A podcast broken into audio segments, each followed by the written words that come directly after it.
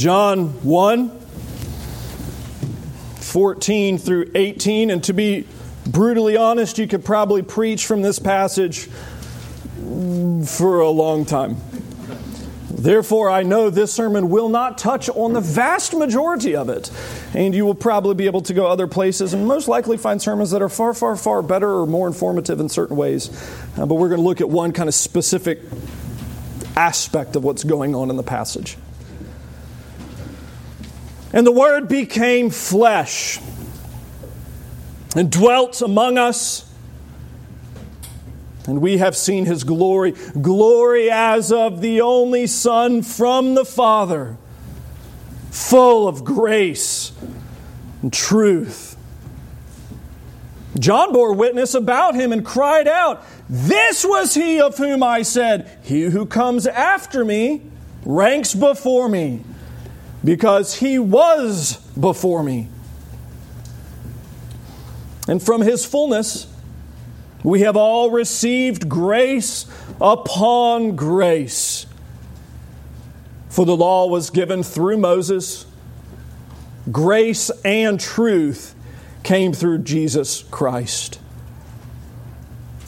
No one has ever seen God. The only God who is at the Father's side, he has made him known. Let us pray.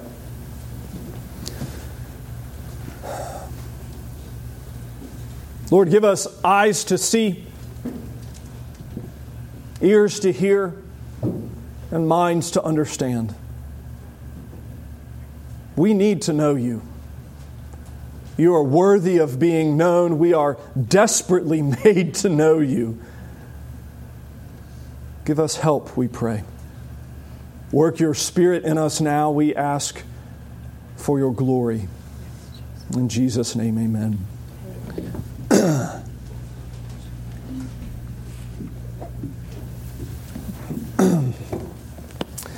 I want you to think back, all the way back, some of you, to chemistry class. And I just lost some of you for the rest of the sermon, right? You're done. That was it. It's finished, right? It's over. You're gone. You remember chemistry class, though, if you think back to those years, whenever that was, maybe uh, recently, maybe not quite so recently, and you remember there were kind of two aspects to your chemistry class. You would sit there and the teacher would teach you about kind of chemical reactions or whatever. You would learn how if you mix these two chemicals together, it's going to produce this third chemical and it's going to produce some heat and it may produce a lot of it, and that's neat. And you learn to balance your equations and you learned how all of that stuff would work. And most of us at that part of the class sat there like this. Yes. It didn't make any sense at all.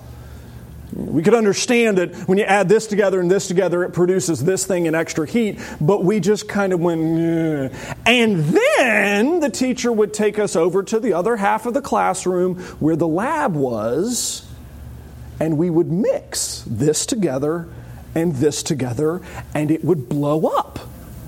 And we understood, oh, I get it. It makes the third thing and it makes heat, and the result is it explodes or whatever.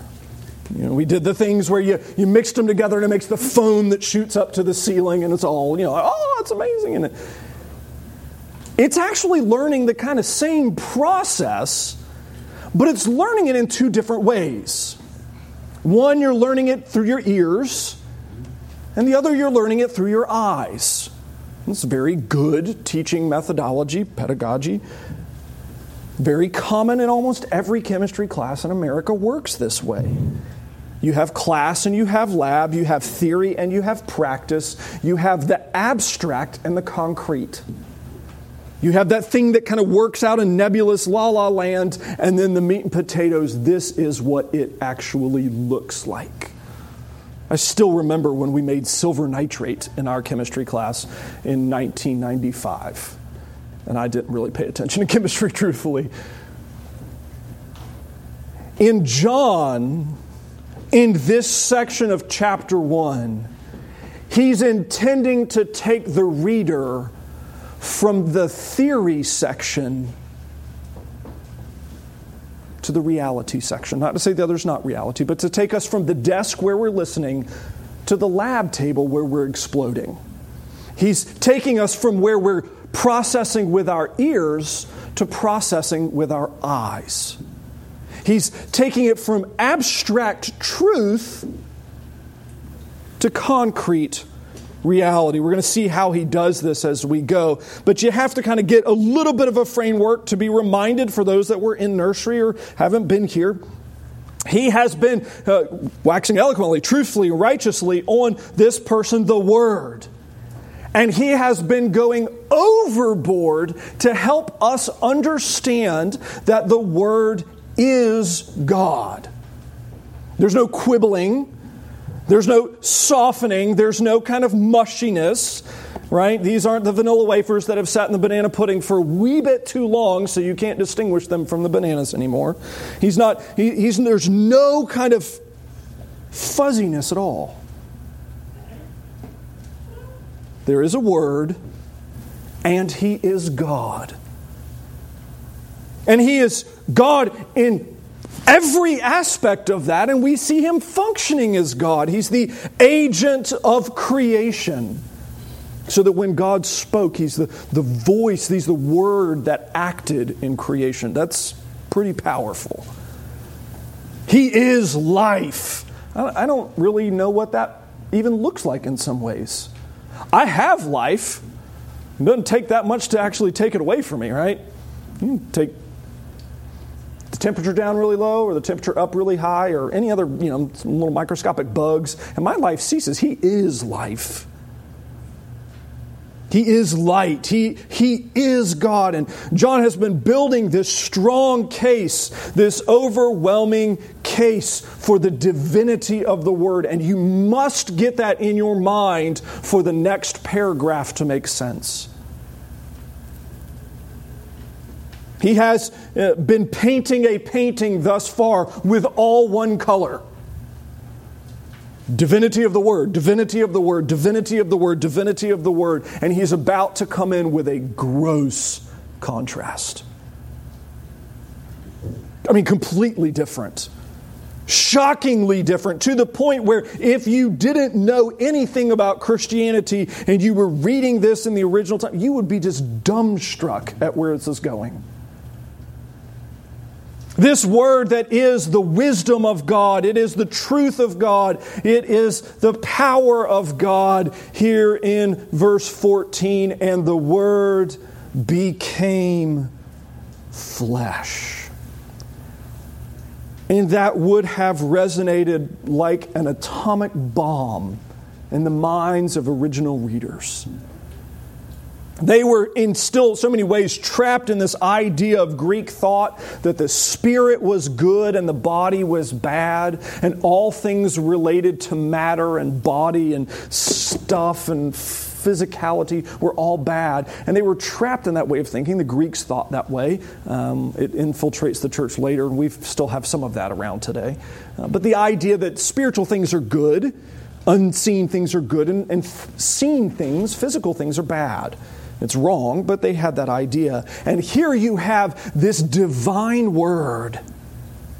This one that John has been framing so passionately and powerfully and unequivocally as God becoming flesh. Now, we do have to do a little bit of unpacking there because the, the word become, became, in English can mean a lot of different things. Right? The apple became a banana. Well, that doesn't make any sense, but if it did, it would have to stop being an apple. Uh, we run into kind of translation differences that we could kind of, I guess, get ourselves into trouble. The best way to think of this is when a woman becomes a mother. Does she stop being a wife? No. Does she stop being a woman?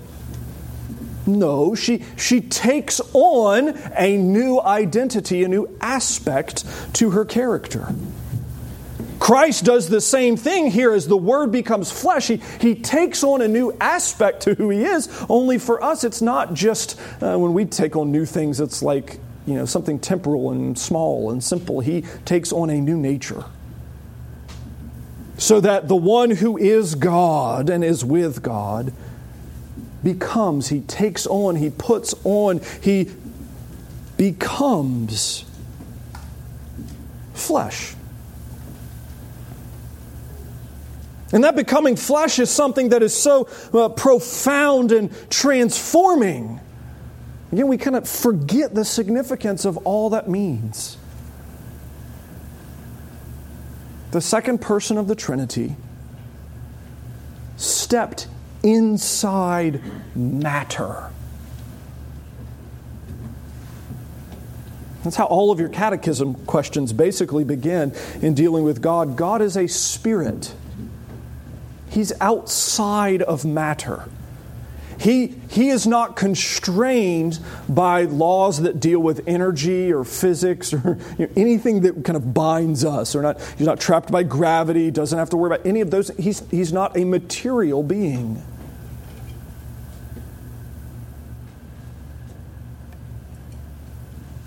Many physicists today think that the universe, it, it's probably all kinds of funny shapes, but it has edges, it has ends.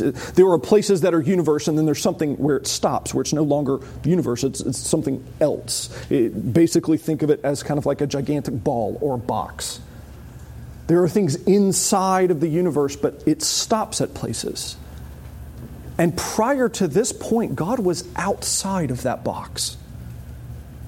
He wasn't inside matter. He wasn't inside energy. He wasn't inside time. He wasn't inside space because you know all those things are interrelated. So that when he looked at creation, he saw all of time all at once, constantly and always. He was never pinned down to the timeline. It's fun to think about that when you pray to the Lord, that your prayers are going to one who doesn't have the same cause and effect timeline that I do, because he sees it all. He's not trapped, he's not confined. And this means serious things for us, right? For me, uh, I'm on that timeline. It means I can only be in one place at one time. I can't be simultaneously here and at home in the bed.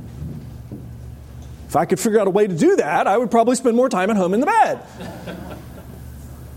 I'm confined by the laws of the universe, so to speak.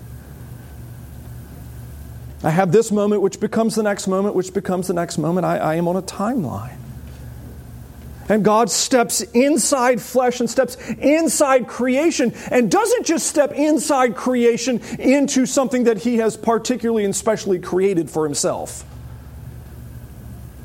He did not make for himself like the grand, divine, glorious, amazing body that when he steps inside, all people around the world can see it because he's so gigantic and powerful and terrible and all striking and glorious all in one go. He doesn't do that. He steps inside flesh the normal way in a womb, in a young, poor Arab girl. And becomes human in every sense of the word, save one. He does not pick up the sin nature that everyone else has, but he picks up everything else. When you get sick physically, Christ got sick physically. When you went through puberty, Christ went through puberty when you had to learn to shave, fellas, when you stubbed your toe, he was a carpenter. When you got those nasty splinters, the calluses that split open, he is human. In every sense of the word, he had to have diapers changed, he had to learn to walk, he had to learn and grow. He is human. On a side note here, just as a word of application, still getting into it, but I would contend that most of us, as kind of reformed folks, we do such a brilliant job of understanding the divinity of the Lord Jesus, we forget his humanity. We actually forget that he had to learn the Bible. He had to learn the promises of God. He had to learn and develop intellectually.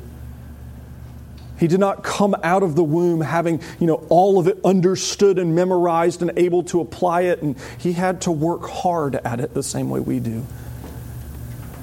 He had a, uh, the confines of human memory, the same way I do, and the same way you do. It wasn't like he just read it once and had it all in his mind forever and ever. He's human. Non corrupted, but human. He becomes everything that we are. His emotions, all of the emotions of a teenager, all of the emotions of one who should have eaten a little bit more, but blood sugar is a little out of whack. All of what it means to be human. And not just becomes human, but dwells among us. Dwells among humans. And the, the word here is, uh, it's funny. John takes a noun and turns it into a verb. And we do this all the time in, in words where we want to get a concept, but we make it into a verb belief, believing. Uh, he takes one here. Uh, the Brits actually do this when they refer. We, you know, we say camp and camping. I'm going camping. They say tenting. That's what the Brits say. It's always fun. You know, we're going tenting. We're going to go stay in a tent. Great idea. Uh, that's actually what it is here. It's tabernacling. He, he tabernacled. He came and tented among his people. He came and lived here among us. He tabernacled among the people of creation. And John is here doing two things. One of getting the idea that Jesus resides with people. It's not fake, it's not pretend. It's not an illusion. It's not some sort of grand divine play. It's not melodrama. He's not scheming. He actually lives with people.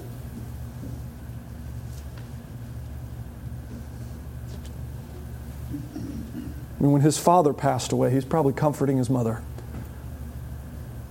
Boy, you want to talk about an interesting conversation. I'd love, I would love to have seen that. The Lord Jesus, however old he was, comforting his mother with the words of the scriptures the loss of his earthly father. Every bit of human experience. But not just is he picking up this idea that he lives with people and in relationship, but also he's, he's kind of drawing out this idea of the tabernacle. The Old Testament idea the tabernacle was the place where God lived among the people. In fact, actually, the tabernacle is very significant for ancient Israel. It did a number of things, just briefly listing off some of them. The tabernacle was the place where the law was preserved. Ten Commandments kept in the ark, ark kept in the tabernacle. It's the place where the law of God was kept, it was preserved. It was the dwelling place of the Lord of hosts. It's where God lived among the people. It was at the center of camp, so that when Israel stopped their journeys and set up camp, the tabernacle went there and everything went out from the tabernacle. It was the center of life. It was the place of revelation. It was the place where sacrifices were made. It was the place where worship took place. It was the center of relationship between God and man. And it's interesting that John is calling forth to the reader to say, oh, by the way, this Jesus, this word, becomes the center of God's relationship with man. Christ becomes the place where the law is preserved. Christ becomes the dwelling place of God. Christ becomes the center of the church. Christ becomes the place of revelation. Christ becomes the sacrifice. Christ becomes the center of worship. He tabernacles, he, he is with his people.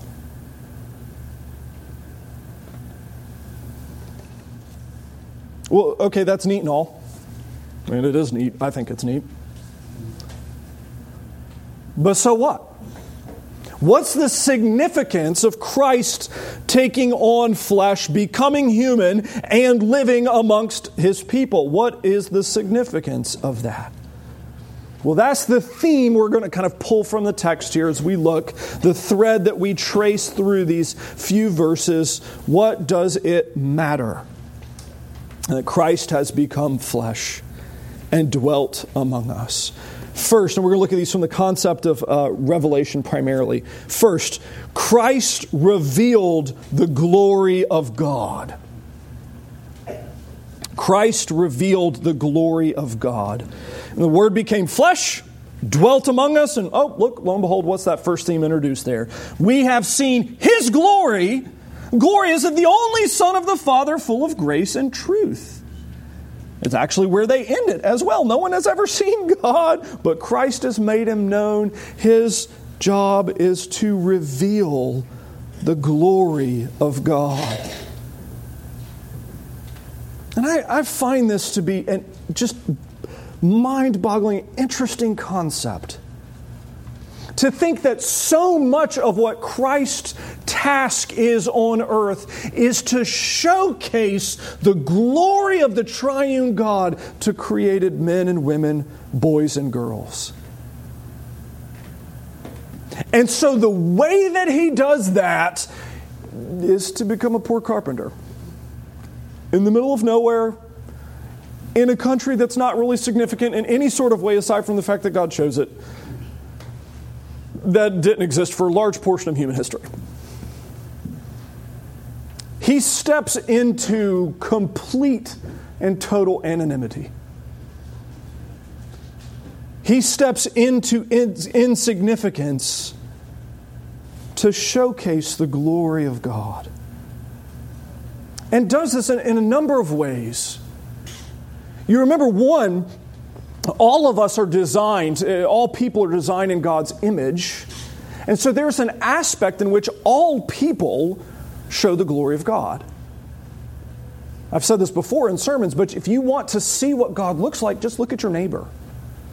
Because it's the closest thing you have to seeing him It's his image. It's a, a stamp that looks somewhat like him in a way that I don't understand. My body resembles the image of God. My internal composition resembles the image of God. What does God look like? Well, I'm, I'm looking at a, a very poor copy of Him all over right now. So Christ comes in as the perfect man, as that perfect copy. And what he does is he showcases so much of what we don't understand about God's glory is that we so often associate glory with visible things, with things that we can touch and taste and smell and see and just perceive right away. It's college football season. It's perfect for watching manufactured human glory things that we think will define our lives forever. So much glory. The catch that the Ohio State I hate using Ohio State as a positive illustration, but the catch that their wide receiver made yesterday, one of the most astounding catches I've ever seen in my entire life.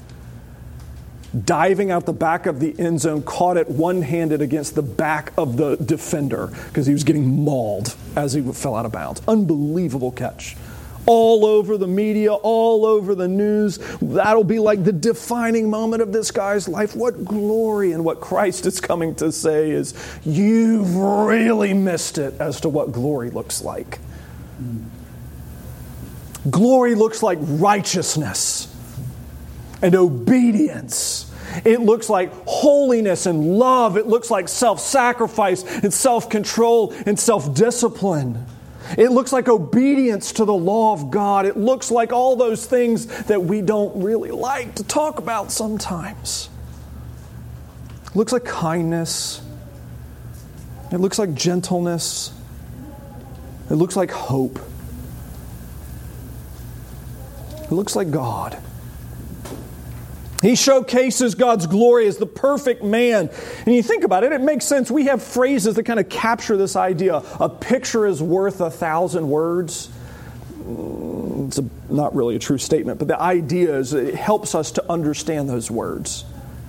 And Christ has come in and is demonstrating what glory looks like as he lives perfection before his people.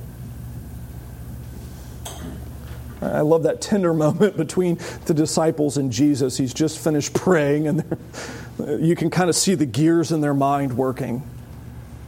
if that's what prayer looks like, I've probably never prayed.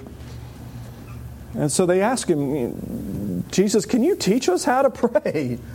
Our prayers are rotten. We don't do this well. We don't have that glory in them. Teach us how to pray. And so he does. He gives them a prayer to use and a prayer to build off of. He teaches them prayer. He's the perfect man, the perfect encapsulation of the glory of God, showcasing God's perfect glory.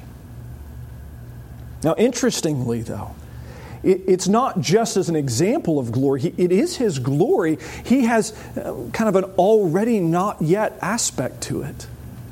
He's already demonstrating part of that glory the spiritual, the righteousness, the obedience, the holiness, but he's not yet distri- uh, demonstrating all of the second coming glory the riding on the clouds, the chariot of God, the judging his enemies, the destroying those that stand against him. He reveals the glory of God. Not just his glory, though. I mean, that would be that would be fantastic play. I mean, even if that's all Jesus did, that would be fantastic. I mean, that would be a win just with that right there. I mean, you think about it throughout church history, the more they've want to know the Lord, every time he reveals himself, he in essence reveals himself in his law. It's the best way to know who God is, is his law. And now they have a living, breathing, walking, talking law in front of them. The one who will keep it perfectly. What a better way to see who God is. But not just his glory, his character, his nature, but also his truth.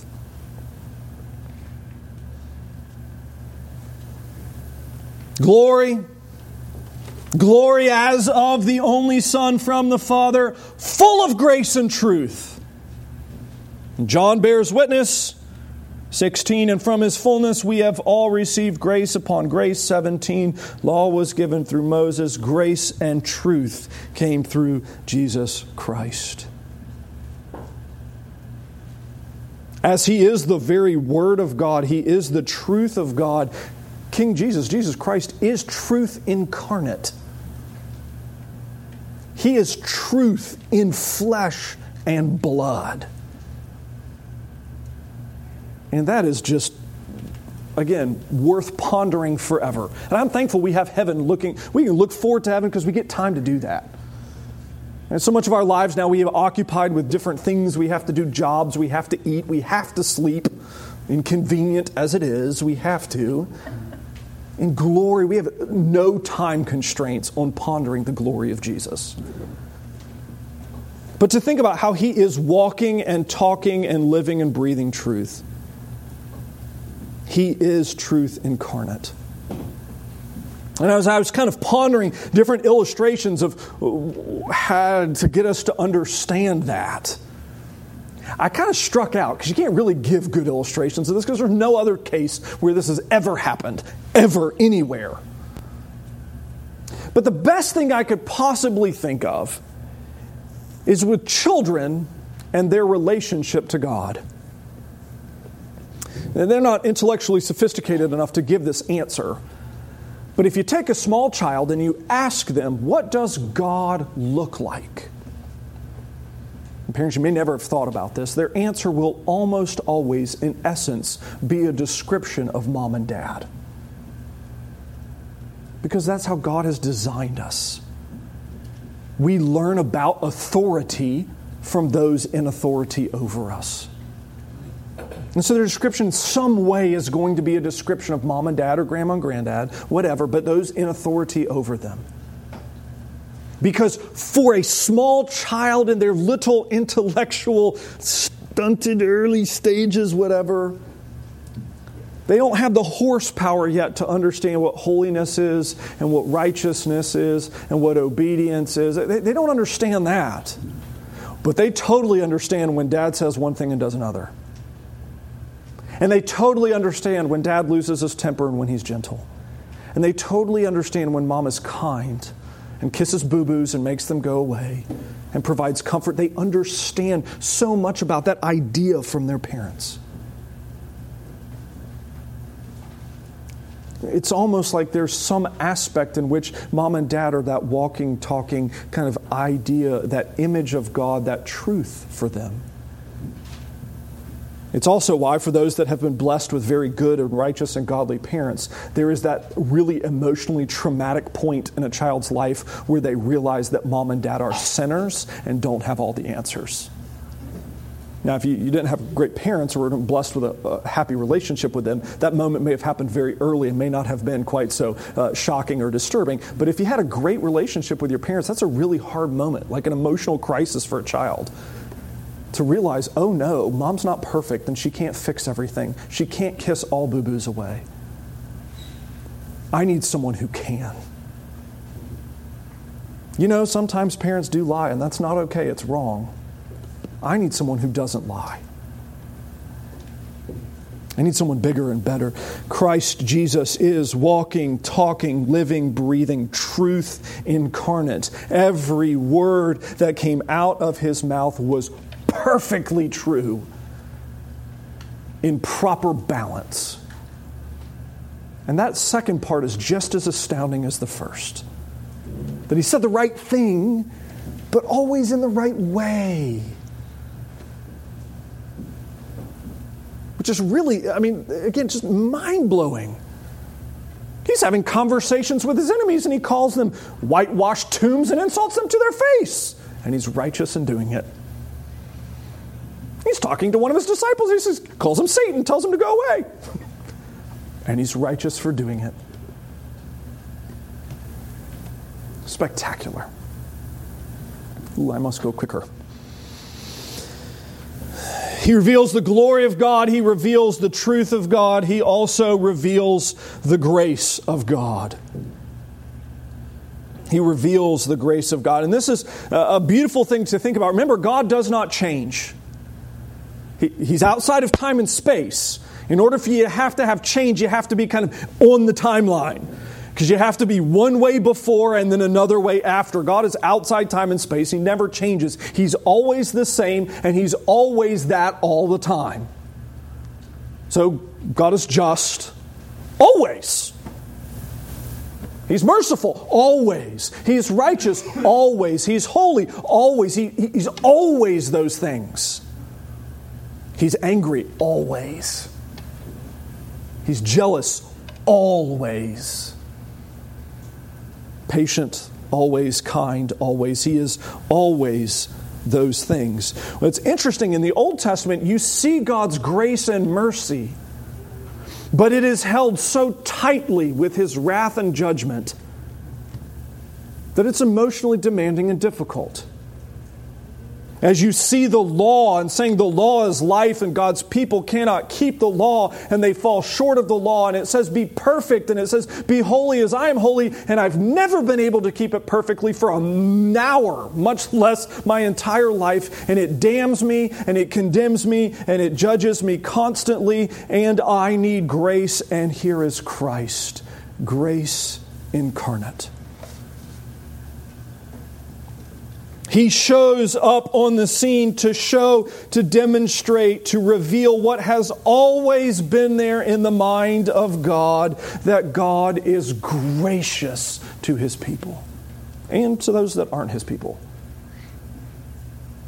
Again, think about, uh, pray it in the prayer, immune systems. That God would make our bodies to heal in a time when, when He first made us, we would never need to heal. There's no death. Why would we need that? What mercy, what grace, what kindness.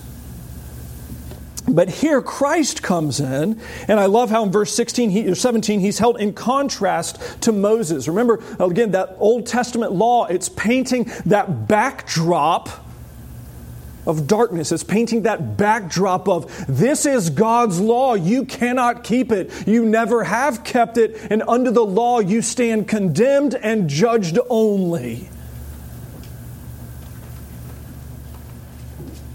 It's that painting been watching a lot of Bob Ross in the house. That painting where you start with all of the dark color in the background so you can put the white mountains on front.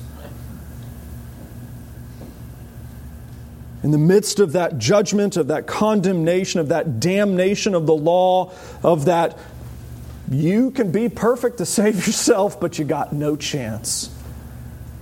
Then King Jesus comes in and reveals grace upon grace upon grace showcasing what has always been in the character and the heart of God, that out of God's fullness, He would step into time and space and would extend the mercy of the Lord. That He would provide a way of salvation that for the first time ever doesn't depend on me. Again, ponder that, that God would provide salvation that doesn't rest on you, it doesn't depend on you. Finally. Because honestly, if we're going to be brutally honest, how many of us have grown weary in doing good? We're exhausted in our Christianity. We're tired. Or maybe we're not tired, maybe we've just grown cold, a bit reserved, maybe even presumptive. It's just an assumed thing. And we forget that it, it's not deserved. He steps inside time and space.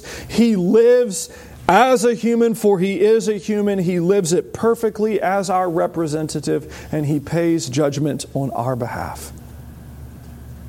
So that in a handful of chapters, a few pages, in about a year and a half, when we get to the end of this book, we're going to find out when he dies and he pays for sin, it accomplishes something. It accomplishes mercy for me.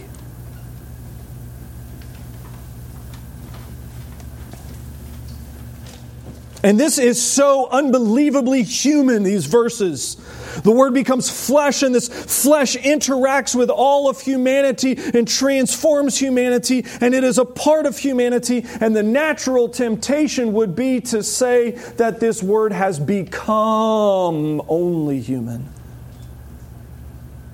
And John wisely, Holy Spirit working, knowing the frailty of the human mind, the human heart, our ability to misconstrue, distort, and break everything. In verse 15, in the middle of this, provides a solid anchor. Oh, be reminded. Oh, don't forget that just because he has stepped inside of humanity, just because he's revealing God's glory in humanity, just because he's revealing God's truth in humanity, just because he's revealing God's grace in humanity, does not mean he has put away his divinity. He is still the uncreated God.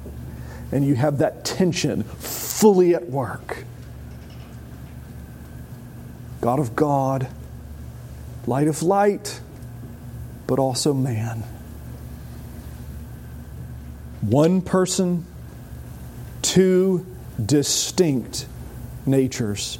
And he's uh, rooted right in the text. His ground is rooted right here. John bore witness about him and said, Hey, look, by the way, this is the one who I was talking to you about that's greater than me because he was before me. Now, that's kind of an odd thing because John's the older one biologically. I remember John was born first. But he said, This guy, he, he was before me because he made me. He's before time itself. He is the uncreated God. This Christ becoming flesh is the transformative event in human history because we get to see who God is and watch Him accomplish our salvation. Okay, well, what do I do with that? A couple of points of application. Jeremiah put me on the hook to do this in Sunday school. I'm just kidding. It was already in my notes. I'm just kidding. Again, you be reminded that John has been building to call us to ch- challenge us to faith. That is why this book is written. It's written to force you into some sort of decision. It's not left to be neutral. Right? He, he is setting us up kind of much like the idea of you, you kind of take a Sunday afternoon nap today, and if you woke up and had a gigantic rattlesnake in your lap, there is no way you cannot decide to do something. You have a couple of different options of what you will decide to do, but you must do something. You can't just sit here and go, oh, well, it's no big deal. I'll go back and take my nap now. Round two of nap. Here we go.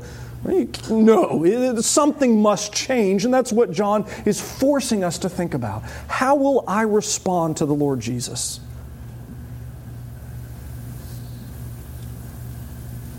Now, for many of us, we know the answer to that. We say, well, oh, yeah, I'm, I'm, a Christian, obviously. I've already responded. I know how uh, my standing is with Christ. I, I know who He is. I, I've yielded my life to Him, and that's great. Praise the Lord, that's good.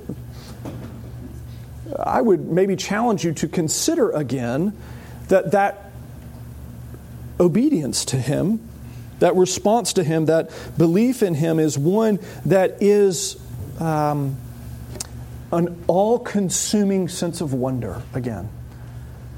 There's a sense of marvel attached to Him. And I would put it this way uh, the challenge with Reformed folk, and I would say believers as a whole, but Reformed folk particularly, is that we get so much packed up in here that we lose that just mind blowing wonder at what God is doing.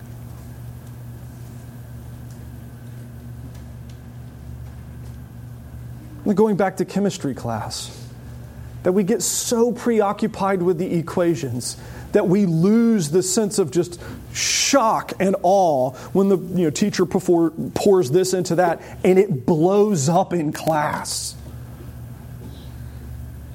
And I remember being a middle school boy and watching the first day my teacher made a stink bomb. And my eyes got so big. And I remember thinking, how is this possible in school? Whoa! Right? How often do we do, find ourselves in that same, same kind of moment as we contemplate the glory of God? How is this possible in creation? Whoa! If you find yourself this week in a, a maybe a spot of dryness in your faith, I might encourage you, as your pastor, kind of lovingly poke at you Take a little bit of a spiritual inventory. See if you've lost that just sense of worship, that sense of wonder. Maybe your faith has become simply routine, a routine obedience. And now, don't get me wrong, routine obedience is good. You should have that. It's much better than routine disobedience. But routine obedience coupled with worship is the key. Let's pray. Father, we thank you for your word. We thank you for Jesus. Great Savior shepherd of the sheep. Forgive us for our small mindedness. Give us a sense of marveling at Christ.